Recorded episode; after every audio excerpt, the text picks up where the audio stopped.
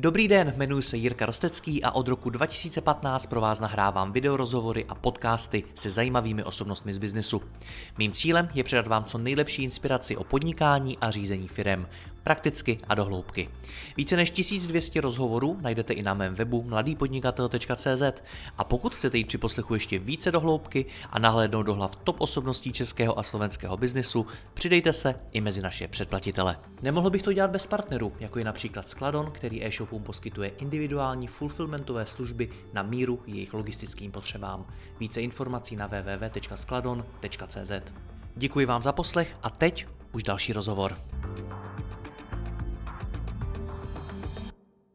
Komu se vyplatí jít na Amazon a kdy přes něj prodávat nedává smysl? A kdo se může pochlubit zajímavými čísly? O tom si budu povídat s Davidem Cikánkem z Expanda, které zastupuje české a slovenské prodejce na Amazonu a dalších marketplaces. Davide, já tě vítám, ahoj.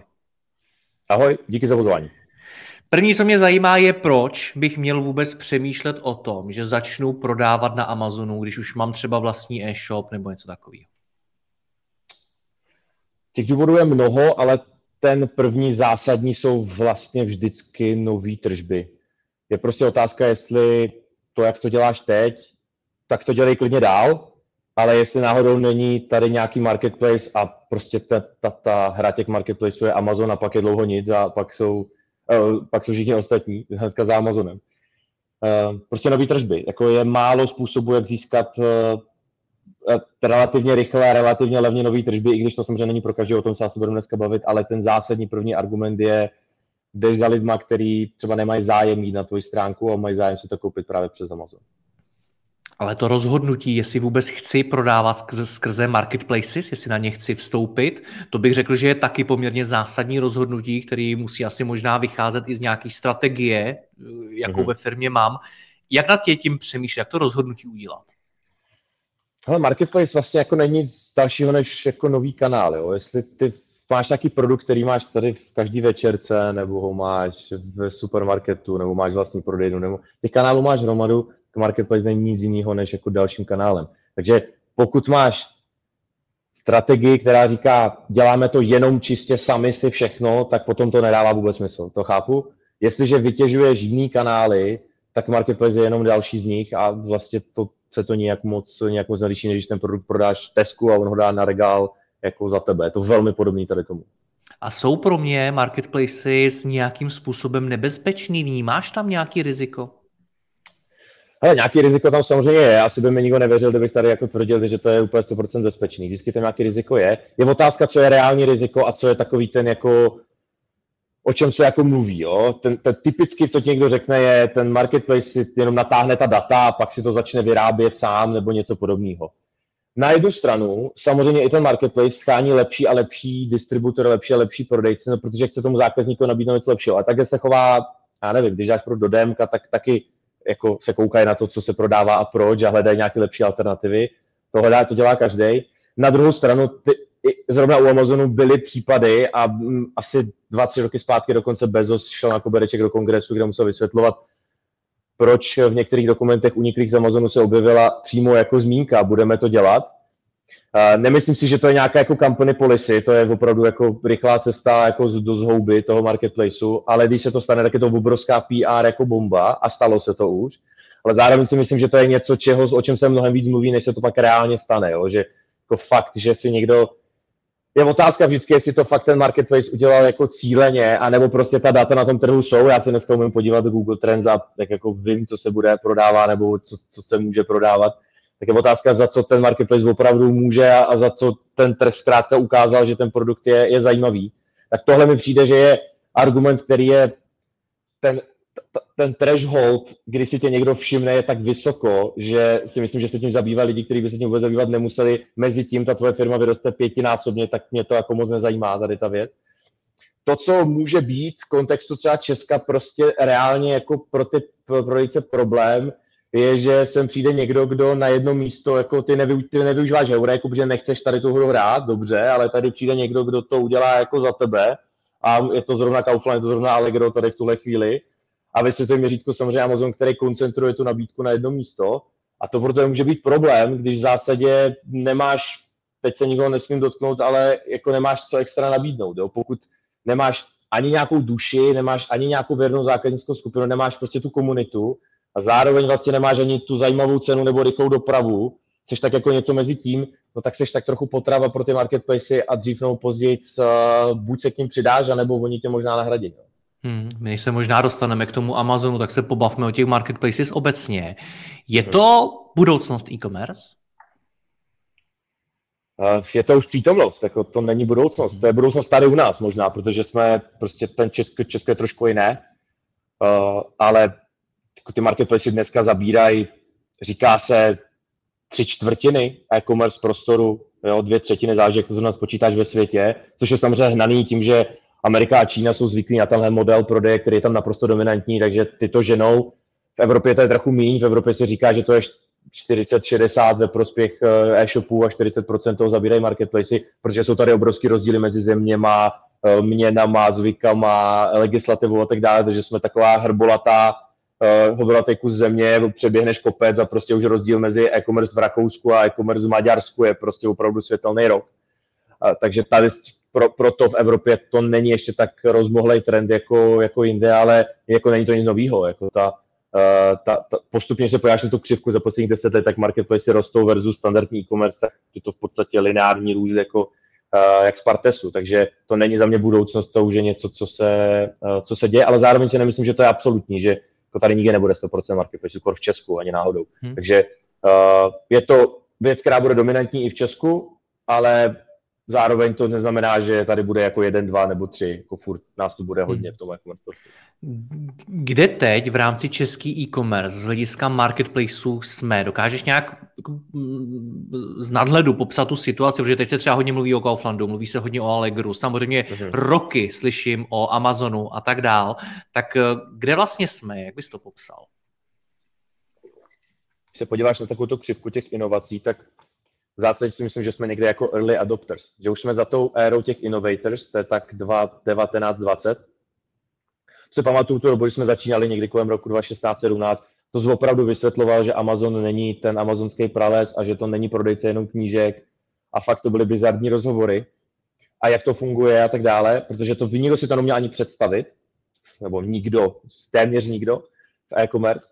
Dneska už hele, tenhle rozhovor to je důkazem, jo? Řekneš marketplace a každý ví, co to je, nemusíme tady mít jako monolog o tom, co je marketplace, každý si to umí představit, co to je jako tržiště. Takže jsme v té fázi těch early adopters, těch lidí, kteří to používají už je relativně dost, ale pořád je to z hlediska třeba obratu minorita, od boku bych řekl, že to je deset procent e-commerce Česka, ale to je opravdu od boku, že prostě jedna z deseti objednávek má nějaký příznak marketplace a devět z deseti má, nemá tady ten příznak, takže si myslím, že jsme nějaký fázi jako rychlého růstu, ale ještě nejsme v té fázi, kdy to je jako plně adoptovaný, na to ještě bude potřeba pár let. Pár let? Myslím si, že pár let, že už to, že už to je blízko. Co to znamená pár let? Mám si to představit rok, dva, nebo pět, šest, nebo deset? Teď celé, můžeme si něco říct, za, za, za dva roky si se po, jako vrátíme zpátky, jestli ten, ten, tip byl, ten tip byl správný, no. Um, hele, s příchodem Kaufland Allegro, já si myslím, že do pěti let jsou oba dva v top pět a možná i dřív, to ještě bych možná jim jako dával hodně času, možná to za čtyř let, tří let, kdy budou, budou top pět. Uh, Alza bude furt jednička, protože tak, tak, tak dobrá, že, že si neumím představit svět, ve kterém Alza tady není jednička. A pak čekáš, co udělá Heureka a čekáš, co udělá Amazon za mě. A pak jsou tam nějaký lokální specialisti, kteří ale prostě budou mít limit ten, že budou v té své kategorii extrémně dobrý, ale, ale ti ostatní budou schopni dělat ty kategorie všechny. Tak to je nějaká budoucí top pět za mě příštích třech až pěti let. No. Co vlastně dělá ty marketplacy tak úspěšnými? Co, co nabízí víc, než co dokážou nabídnout e-shopy klasický? Tak konsolidují ti tu nabídku těch prodejců na jedno místo. To je ten zásadní, je to vlastně středověký tržiště, jo, kde máš vícero prostě na, na prodejců na, na jednom místě. Uh, to znamená, konsolidují ti nějakou nabídku na jedno místo. Každému možná doporučuji, vygooglete si uh, Jeff Bezos Wheel nebo Amazon Wheel, se tomu říká, je to takové kolečko, je taková historka, že to je obrázek, který někde načetl Jeff Bezos v devadesátkách na papír nebo na, na ubrousek. A uh, v podstatě to kolečko říká, čím víc prodejců, tím lepší nabídka a konkurence pro, uh, pro zákazníky, tím lepší ceny, rychlejší uh, dodávání, snižuje se kost infrastruktury a tím víc zákazníků a takhle se to furt točí. V zásadě to je větší nabídka pro zákazníka, tím pádem lepší cena a na to se nabaluje spousta různých dalších benefitů, které ty marketplace jsou schopní jako utilizovat v tom případě. Ale základ je, mám to hodně na jednom místě a je to pravděpodobně za nejlepší cenu a je to většinou rychle. Hmm. Dívám se na ten obrázek a je tam to lower prices, nižší ceny. To je to, v čem jsou ty marketplace nejsilnější, protože samozřejmě s marketplacema se tohleto zmiňuje nejčastěji, že tam prostě lidi chodí primárně nakupovat kvůli ceně. Je to pravda? Nevím, jestli cena je velký driver, ale není to jenom cena, protože v tom případě by vlastně tady měl být AliExpress nejlepší, ne? Protože tam je to nejlevnější, jako, ale je to, možná tomu úplně nedůvěřuješ, nemá to u tebe nějakou jako relevanci, ne, nezná to tolik lidí, není tam tolik českých výrobků, prostě jako jenom čistě cena není, nebude jako skor v Česku, nebude vítězit, bude to kombinace těch věcí, je to cena plus nějaká důvěryhodnost, bezpečnost, rychlost doručení, convenience a podobné věci, takže to je mix těchto těch věcí a Amazon je king, protože tyhle ty věci dokázal jako koncentrovat do jedné jako absolutně bez nejlepší věci, kterou e-commerce zatím má, všechny tyhle věci do jednoho. Hmm. Jsou argumenty, proč být na tom, kterým marketplaceu vždycky stejný? Jsou ty argumenty stejný u Amazonu, jsou stejný u dalších marketplaceů? Nebo je v tom něčem jiný? Nejsou. Což je vlastně, my to teďka vidíme s tím, když ty marketplace se rodí nebo rodili v Česku, nebo sem přišli, ať už se rodila Alza jako marketplace, nebo Heureka, nebo teď přichází Kaufland nebo Allegro, tak tam vlastně najednou chce být mnohem víc lokálních prodejců, kteří třeba nemají zájem exportovat, protože ten Amazon je typicky jdu ven a získávám nový zákazníky, což není třeba pro každýho. Nebo někdo ani nemůže, že má nějaké smlouvy, distribuci, není jako, nemá to oprávnění od, té, od těch svých nadřízených tohleto udělat, ale ve chvíli, kdy ty marketplace jsou součástí tvýho, jsou u tebe doma, tak ty najednou začneš jako považovat, jako vynechám ten kanál a možná ten Čech, teď mě to bolet nebude a možná, že za rok už za mnou nepřijde, protože já tam nebudu. Já dávám takový příklad, moje oblíbená, moje oblíbené bistro v Praze není na žádný, není na žádný doručovací služby, oni prostě to nedělají, chtějí si to dělat sami, v pohodě, ale já je mám jako čtyřicet minut cesty a nejezdím okolo, takže tam nakupuju jednou za měsíc, když náhodou se tam někde vyskytnu. Kdyby na té doručovací službě byly, tak já tam nakupuju mnohem častěji, ano, Po, poměrově mají vždycky ze mě sto procent marži a takhle by se o tu marži museli rozdělit, ale absolutně by na mě jako zákazníky vydělali násobně víc, protože já bych si to kupoval. A to je to, co dneska si myslím, že spousta těch shopů řeší. Můžu si dovolit vynechat tenhle ten marketingový kanál a ignorovat ho, když je v mý zemi a já vlastně už trochu bráním to svoje území versus Amazon je opravdu jenom jdu dobývat nový, protože tam mě nikdo nezná, po, po většinu to tak je, a jdu získávat nový zákazníky a jdu si to rozdat s těma evropskýma nejlepšíma špičkama, a nebo jsem tady doma a když to vynechám, to, tak ta moje konkurence mě přeskočí, protože oni tam budou a já ne. Takže na základě čeho všeho se mám rozhodnout, jestli na Amazon jít prodávat nebo ne? Aktuálně si myslím, že to rozhodování je dvojí. Jedno je ekonomicky, to znamená, prostě si spočítáš, jestli to, co děláš, je o to zájem zahraničí a jestli je nějaká relevantní doba, po kterou se ti to vyplatí. Pro většinu našich klientů je Amazon jenom zdrojem nových objednávek. Není zatím žádná další magie nad tím, je to prostě buď mi to vychází, nebo mi to nevychází. Pak jsou tady nějaké značky, které mají třeba ve své strategii budeme expandovat a pro nás je prostě nejjednodušší dneska dobít ten Amazon, protože to je nejlevnější. Je to levnější, než dělat jakoukoliv jinou věc na tom trhu, než se spojovat s někým, než řešit lokální distribuci, než tam stavět e-shop, než tam mít prodejny. Cokoliv dalšího je pro nás dražší, tak my dobijeme ten trh skrze ten marketplace, který tam drží třeba třicet nebo padesát procent market share v mý kategorii, takže já mám jeden kanál, kde vemu půlku zákazníků a pak se můžu snažit o, ten, o tu druhou půlku. To jsou dva základní argumenty. Ekonomický a ten druhý je nějaký strategický. Chci tam být, když vím, že se mi to třeba nevyplatí první rok, ale já, když budu dobře postavený na Amazonu, tak budu naprosto relevantní pro ten trh a bude pro mě mnohem jednodušší potom se dostat do retailu, bude pro mě jednodušší mít e-shop, bude pro mě všechno jednodušší, protože už si mě ten trh jako všimne a já si ověřím, že ten produkt ten trh bere a že to, co si myslím, není jako hloupost. A vyplácí se to už první rok? Jakomu? Uh, to je To záleží, co děláš. Tohle je jako velký oříšek pro nás, který vlastně pět let rozlouskáváme a dneska si myslím, že jsme třeba osmdesát procent v tom být jako správně, možná devadesát procent. Mým osobním úkolem je minimalizovat špatné odhady. Když záma někdo přijde, jakože nějakým market standardem, tak řekne, Davide, já mám tohle, bude to fungovat nebo ne.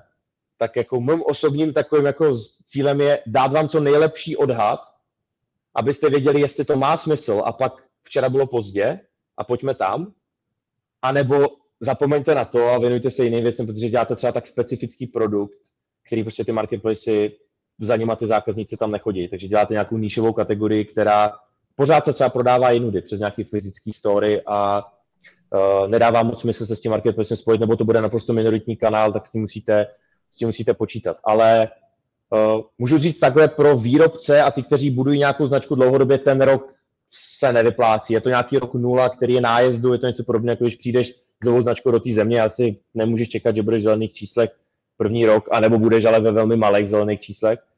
Pokud třeba distrib, pokud děláš nějakou, seš distributor nějaký známý značky, tak samozřejmě ta akcelerace je mnohem vyšší, pokud budu přeprodávat Under Armour, tak nemusím nikomu vysvětlovat, co to je. A je to dost možná o spíš kvalitě toho prodejce, než o tom produktu a tam si můžu počítat s tím, že ten zisk bude mnohem, mnohem rychlejší v řádu měsíců. K tomu se ještě dostaneme, co vlastně rozhoduje o tom, jak do, úspěšnej v tom budu, ale mm-hmm. zaujalo mě to, jak jsi teď popsal svoji práci. Řekl jsi, mým úkolem je odhadnout, jestli to pro vás bude fungovat nebo nebude. Jak to děláš? Um, kombinací nástrojů interních, co jsme si vyvinuli, kombinací nástrojů z toho trhu, který nám dají nějaký data a naším jako lidským, lidským odhadem. To znamená, jsou nějaký nástroje, které ti řeknou, kolik se čeho hledá, kolik se čeho prodá, kolik se toho může prodat, pak máš nějaký nástroj na tom trhu, který používají všichni, jako Google Trendy, kdy ti dají nějaký obrázek o tom trhu. Pak jsme si udělali nějaký vlastní nástroje, ohnuli jsme si tyhle ty věci a řekli jsme, my potřebujeme takový a takový data, aby nám něco ukázali. A třetí věc je prostě nějaká expertíza, která řekne, hele, myslím si z našich bývalých zkušeností, že to bude takhle a takhle. Uh, jak říkám, dneska jsme devět k jedné k tomu, že se nám ten odhad povede a jeden se nepovede, uh, což si ověřuju takže naším churnem, jo? Kdy prostě, když ten zákazník řekne, mě to Davide nedává smysl, tak já se podívám tu predikci a povětšinou ta odpověď je buď je ta špatná ta predikce, anebo vy jste něco nedodrželi, co jsme si v tom plánu řekli, že se musí udělat, aby se, aby se to povedlo. Takže kombinace těchto tří věcí to děláme nejčastěji. Na čem to nejčastěji troskotá? Jsou, jsou nějaký častý fuck-upy, který zažíváte, kdy to tomu klientovi fakt nefunguje?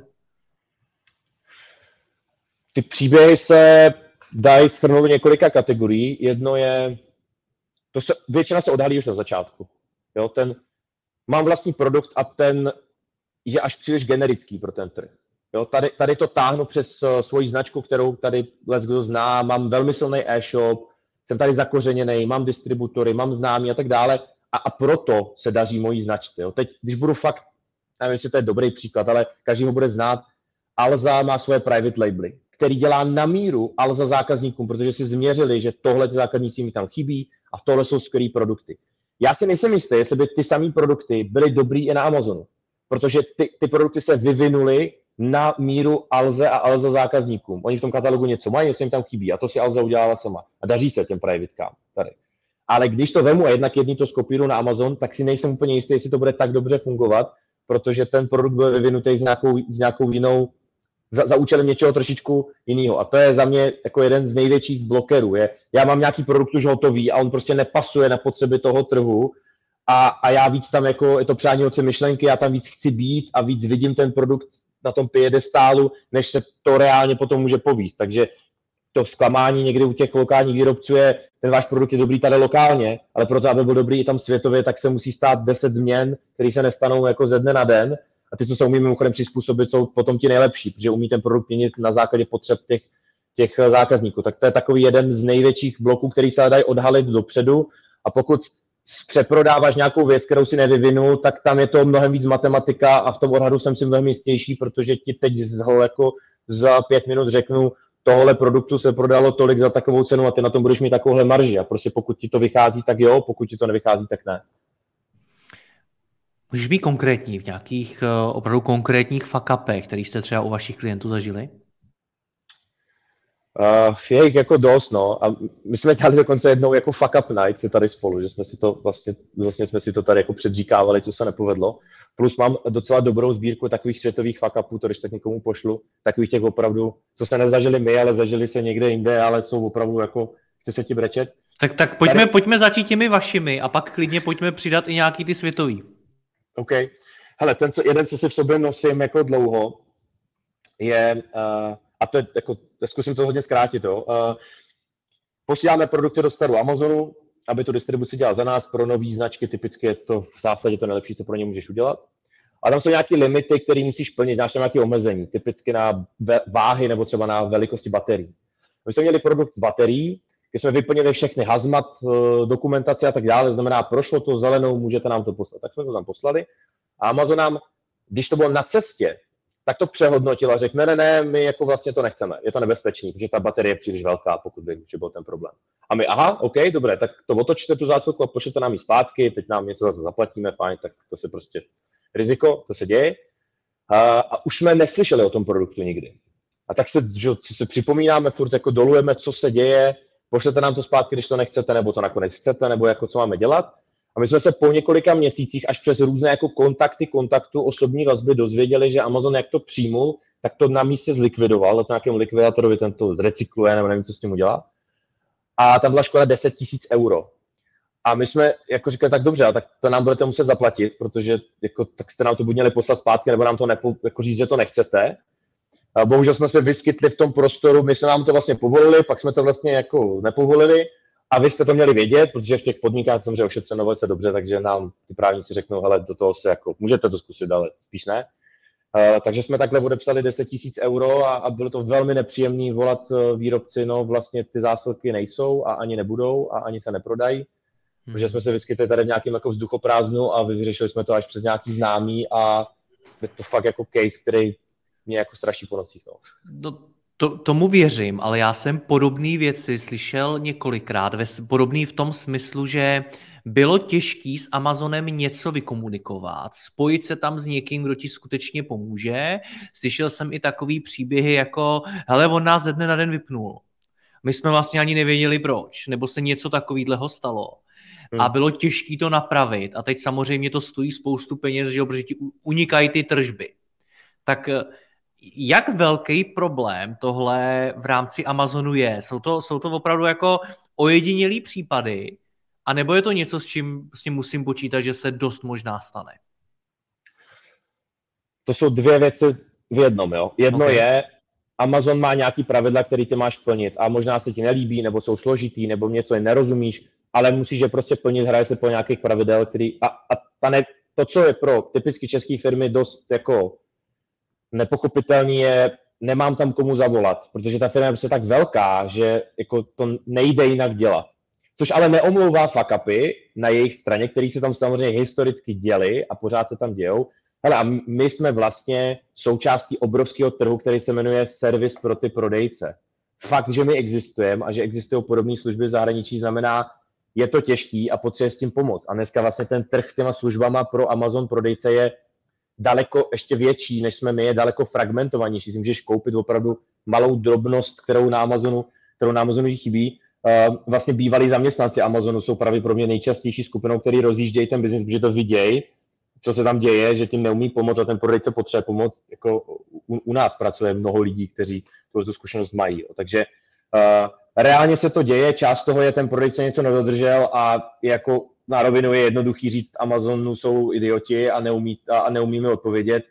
Na druhou stranu se to taky samozřejmě děje a my s tím máme jako bohaté zkušenosti, že to vůbec není, vůbec není jednoduchý se k nějaké odpovědi dostat a myslím si, že to je podobné, co třeba zažívají některý prodejci u, u nějakých failů na Facebooku, jo? Nebo s Googlem, kdy prostě ty mluví s nějakou generickou podporou, která sedí kdesi ve světě a vlastně ti nemá, není jsou schopni dát. Dokud všechno jede jak má, tak je to perfektní. Tak je to perpetuum mobile, prostě fičí to.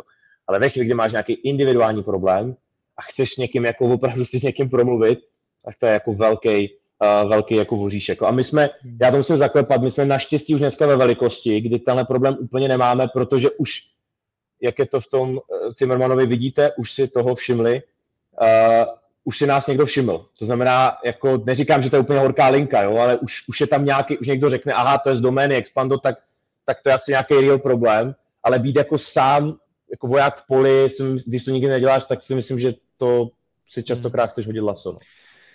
Ještě nějaký další vaše vlastní fuck-upy, který by si mohl zmínit? Jo, jo, jedna velká, velká firma, všichni by ji znali, ale já nemám, ne, nechci říkat to jméno. My jsme se vlastně seznámili nad tím případem, kdy nás kontaktovali, ale přesně tady to, umíte to vyřešit. Amazon kdysi mýval, už to tolik není, ale si mýval, že tím, že jsou platební metoda, tak mají povinnost podobně jako banky nějakého K Y C a due diligence té firmy a měli velmi, vlastně jako velmi přísný pravidla na takzvané account relations, to znamená, že ty si jako jedna firma mohl mít jeden účet, nemohl si mít víc, což ve chvíli, kdy máš dceřiní firmy a tak dále, které dělají třeba různý typy biznisu, je dost problém v Evropě. A jedna velká česká firma, která točila na Amazonu jako miliony měsíčně, to byly už, tak uh, měla ten svůj hlavní účet a jejich zaměstnanec měl vlastní účet, který prodával nějaké drobnosti, úplně mimo jako ten, ten, to, to zaměstnání, který dělal. Jenomže ty Amazon senzory byly tak citliví, že on to dělal na stejném počítači, na stejné I P adrese, na stejném telefonu a oni řekli, aha, tak vy se snažíte řetězit a děláte nějaký praní špinavých peněz a tak dále a on ty účty spojil a řekl fraud, blokace a zadržoval několik milionů korun, protože je tam nějaký, prostě řekl, to je proces, který... Chtěl bych být ten zaměstnanec a přijít ráno do práce. Jako, jako na jednu stranu samozřejmě tohle, jako, hele, pouštíš do Amazonu, na jednu stranu máš tyhle ty věci jako očekávat, na druhou stranu nemám mu to za zlý, jakože to nevěděl ten člověk. Ale jako reportovat nějakému C E O, víš, ty dva miliony jako by nepřijdou teď úplně. To musí být nepříjemný. A nakonec se to povedlo, ale je kolem toho tanec a hromady práce a, a hlavně ta firma už je taková jako znechucená, jo? Že už se jí do toho jako vlastně nechce, protože si říká, tak co bude zase příště. Dneska už je to lepší, protože zase už těch případů bylo tolik, že už i v Amazonu někdo řekl, sorry, ale to je trochu jako blbý. A jedna věc je bránit se nějakým jako podvodům, protože to vzniká jako obrana proti Číňanům upřímně, jo? Ty, ty jsou schopni tam řetězit jako kde co, ale v té Evropě se to tolik tady to neděje, protože ty, ty firmy fungují prostě legálně, jako ty, ne, není ten problém takovej s tím, tady s tím, takže, takže dneska už je to mnohem jednodušší, už se toho tolik nemusíš bát, ale, ale jako když tam firma zadržovala několik milionů, uh, tak to byl problém. No. Co ty světový fuck-upy, zkus jeden, dva dát.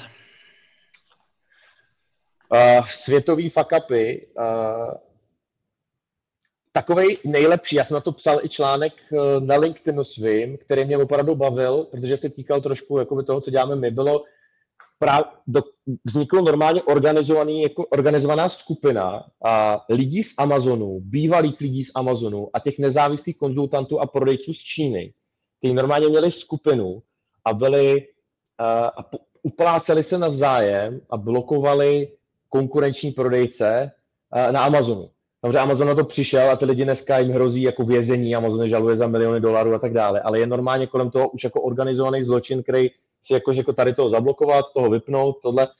Je to samozřejmě ojedinělý případ, jo, ale uh, jako velmi zajímavý, kam až, jak velký je vlastně ten biznis, že se někomu vyplatí riskovat, že ho zavřou, uh, protože se opravdu jednalo o desítky milionů obratů dolarů měsíčně, který tam, který tam tekli, ale byly tam zajímavý případy, jak si ty lidi prostě pět set euro, za, pět set dolarů za blokaci prodejce si tam chargeovali a tisíc dolarů za něco jiného a opravdu to byl jako biankošek pro ty, proti čínský prodejce, který takhle jako přes, přes WhatsApp jenom posílali konkurenci a, a někdo v Amazonu je vypínal. To bylo dobrý. Neskutečný. No pojďme zpátky ale k té praxi, jak můžou naši posluchači na Amazonu uspět. Tak...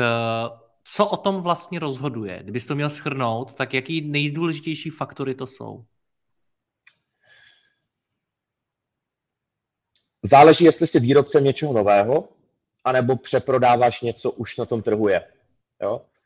Uh, my máme na obě ty skupiny nějaké checklisty, které není asi úplně de- de- možnost tady do detailu, ale můžeme si je pak poslat, nebo něco takového, kdo by chtěl, ať mi napíše, já mu je, já mu je pošlu, to je v pohodě. Uh, Pokud nám se vlastně vyplácí jako dvě skupiny těchto těch lidí. Jo. Pokud jsi ten přeprodejce, tak je to vlastně matematika. Ty něco máš, máš na to nějakou marži, jak rychle jsi to schopen někam dodat, o kolik víc jsi toho schopen prodat, jaká marže ti vznikne, jaký budou vratky a z toho ti vznikne nějaký zisk a buď je to zajímavý, nebo to není zajímavý. A tohle je něco, co na devadesát sedm procent jsem docela jako confident každému tohle ten, to věc dá. To znamená, že kdokoliv prodáváte něco, co už na tom trhu je, tak mi to pošlete a já vám jako za den, dva vrátím ten propočet. Protože se umím podívat zpátky na ty výsledky. To je ten největší benefit.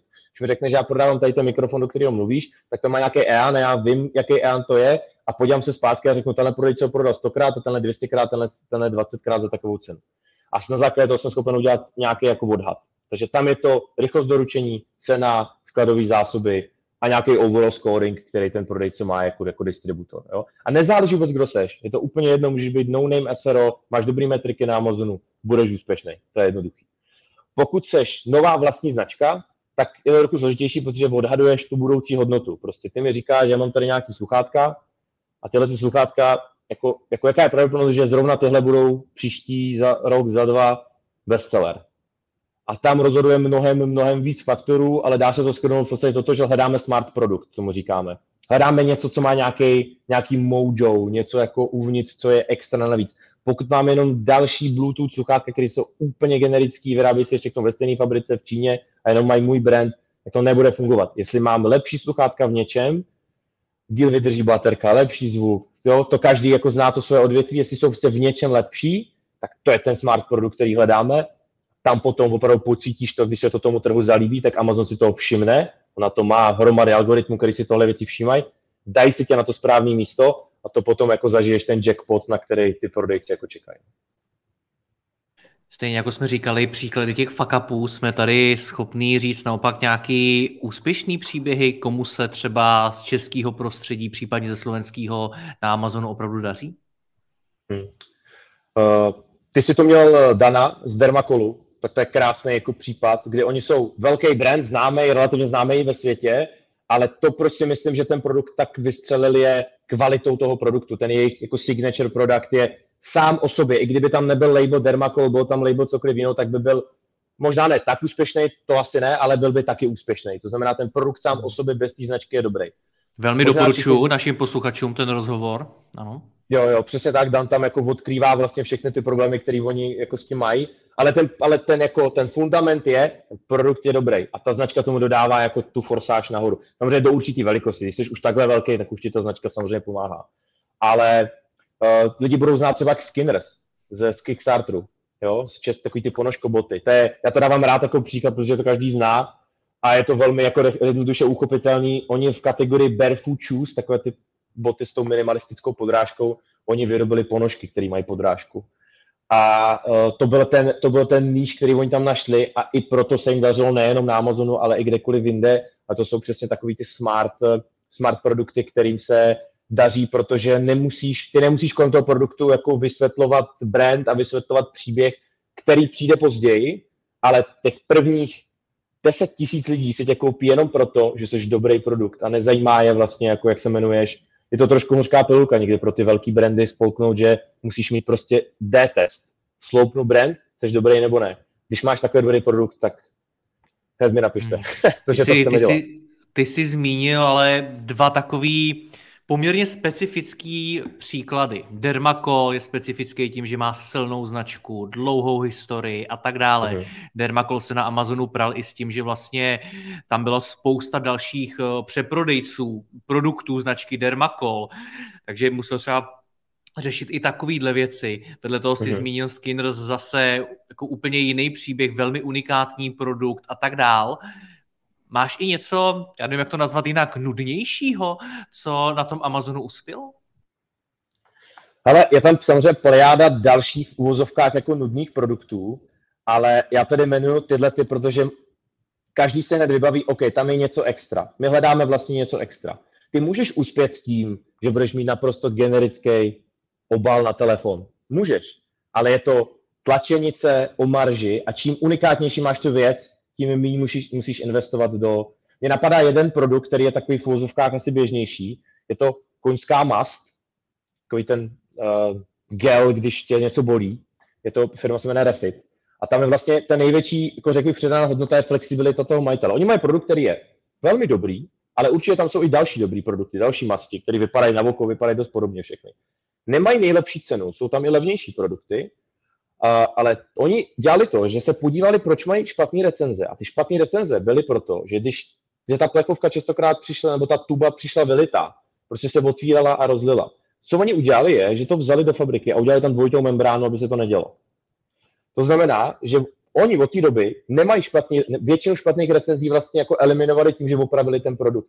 A najednou to seplo a oni jsou v té své kategorii top, nevím kolikátý, ale jsou vlastně velmi dobří, aniž by měli tady to, co říkáš, patent prostě na něco úplně světovýho, ale byli ve všem vlastně dobří a dokázali se přizpůsobovat. Tak to je takový další jako příklad, jak to může být. Ale pokud máš fakt jenom generický produkt, já budu mít hrnek, na kterém bude napsáno David, tak je to o tom, jestli do toho nasypu dostatek peněz, abych ten hrnek vytlačil nahoru a, a budu dostatečně dlouho to schopen tlačit. Ale tohle je cesta, jako kterou většina lidí ani nechce hrát a upřímně ani myslím, nemá moc dobrý zkušenosti. Hmm. Já mám taky už za sebou řadu rozhovorů na kameru i mimo ní o biznesu na Amazonu a tak nějak mi přijde, že bych to rozdělil do dvou kategorií. Ta první jsou přesně Skinners, Dermacol, prostě z firmy, které ten biznis opravdu myslí vážně, mají nějaký konkrétní produkt, nějaký konkrétní zaměření a hmm. na něm budou biznis i mimo ten Amazon. A pak jsou tady takový ti jednotlivci, určitě budeš vidět, o čem mluvím, kteří vyrobí produkt někde tamhle prostě v zemi třetího světa velmi často, mají takových produktů kolikrát i víc, kolikrát i celý portfolio a v podstatě mm. jako jednotlivci nebo s nějakým svým mikrotýmem, to bez nějakého velkého brandu nebo bez prostě něčeho takovýhleho, to prodávají přes Amazon. To mi připadá, že jsou takový dva jako use casey, který já na tom Amazonu vnímám nejčastěji. Je to tak? Dá se to tak říct. Ty jsi vlastně popsal něco, co je jedna z největších výhod Amazonu. A to je, že on vlastně outsourcoval tu produktovou inovaci na ten trh. On řekl, já vám dám katalog, já vám dám všechny nástroje na reklamu, já vám tam dovedu miliardu lidí, já vám dám sklady, já vám dám recenzi, já vám dám všechno, co budete potřebovat. Uh, levná produkce v Asii typicky to zajistí, a to, to, to jako umožní to kolo točit. A proto máš spoustu úspěšných produktů. A možná je tam spoustu Čechů, o kterých ani nevíme, že tam jsou. Protože mají americký lesíčko. Ale jsou schopni se, ale, ale vytváří produkty na míru tomu Amazonu. Ten trh došel tak daleko, že někdo dneska sedí dvacet čtyři sedm a skenuje, proč vlastně tady ten kryt na telefon je nejlepší a který bude za rok jako nejlepší. Jo. Samozřejmě, to je nějaká opravdu, bavíme se o špičce špičky, jo, ten jedno procento. Ten trh je tak velký, že se tam Já tady, my tady jmenujeme nějaký jako ty super příběhy a mezi tím je, jsou stovky dalších, kteří jsou tam relativně úspěšní, nikdy nebudou top, ale oni jsou s tím OK. Ale máš pravdu, že jsou tady lidi, kteří jako jednotlivci dokázali pochopit ten systém, jak Amazon funguje a vytvořit produkt na míru tomu Amazonu a pak vlastně to nevyžaduje, aby vůbec byl někde jinde, oni taky uh, a potom ta firma třeba přeskočí a stane se i tím známým brandem. Nejlepší příklad je, je Anker, že jo? Anker, to jsou ty doplňky, nabíječky a powerbanky a tak dále se prodávají normálně na Alze, ale ten brand vznikl na Amazonu. Prostě oni jako dělali produkty na míru Amazonu, ty produkty byly tak dobrý a dneska jsou vlastně celosvětový brand, pro který je Amazon jenom nějaký jeden z x, x kanálů. Ale ano, máš pravdu, že ten trh je už tak velký a tak jako komplikovaný, že, že vznikají jednotlivci, který, který v tom prostředí umí uspět, ale zároveň to není tak, jako možná to bylo dřív, že vyrob si cokoliv a prodáš to na Amazonu. Pokud to, když to řeknu úplně blbě, ta otázka se svým způsobem nabízí, když to zvládne nejléze nějaký jednotlivec, vlastně amatér, který se to naučil na tom Amazonu, proč to nezvládnu interně, nebo pro, proč to nezadám ve firmě nějakému konkrétnímu člověku, který prostě v uvozovkách udělá Amazon? Uh, to je jako Ještě pořád nejsme v situaci, to z začátku jsme se bavili, kde dneska ty marketplace v Česku jsou, ještě pořád nejsme v situaci, kde pro spoustu těch značek je to priorita, ještě to není, protože ten Amazon není v Česku a pro ně to je nějaký export. To je ano, takže firmy, které uh, chtějí jít ven a chtějí dělat ty zajímavé produkty celosvětově, tak to tak dělají a buď si zadají někomu ve firmě, tak to udělej, anebo mají typicky někoho jako Expando, nebo mají někoho z Ameriky jako Expando, který to pro ně dělá. To je ten case těch firm, který chtějí růst směrem ven, ven, ale spoustu těch výrobních firm dneska je, je OK s tím, že, že není v zahraničí nebo není na Amazonu a nechtějí být. A, a třeba tam ta doba dojde a, a oni tam chtít budou být. Pojďme to tedy shrnout. Pokud chci, nebo pokud řeknu úplně jinak, čtu o Amazonu, slyším o něm, slyším, jak je to budoucnost, jak přes něj můžu prodávat a tak dále, tak jak mám postupovat, abych si opravdu dobře zvážil v mý firmě, jestli to pro mě dává smysl nebo nedává, zda tam mám mít nebo nemám, jaký jsou ty konkrétní akční kroky, které si můžu udělat? První otázka je, dělám, chci tam jít strategicky, protože obsazuju ten trh, chci do Německa výhledově jít jako různorodě, různými kanály a Amazon je jeden, jedna z věcí a třeba nemusí být hned výdělečná, ale já, jako pozor, jo, ty marketplace, ve kterých jsou tak velký, jak jsou, tak začnou vlastně být vyhledávačem toho trhu. Jo, největším produktem vyhledávačem v, a, v Polsku je Allegro, největším vyhledávačem produktů v Americe je Amazon, v Německu Amazon, jo. Uh, daleko převyšuje jako tři ku jedné, čtyři ku jedné vyhledávání produktů je typicky na tom největším marketplace. Lidi už se naučili, že jo, tak tam se podíváme na produkty. To znamená, já dneska je to jako v Česku, kdybych řekl, jako nebudu na Google, jo, což je nonsens úplný. Takže uh, chci tam strategicky a chci tam být, protože ten trh je pro mě důležitý a ty zákazníci jsou pro mě důležitý. A ne tak úplně, jestli první rok budu plus nebo minus. A nebo ta rozdvojka je, hledám nový kanál trže.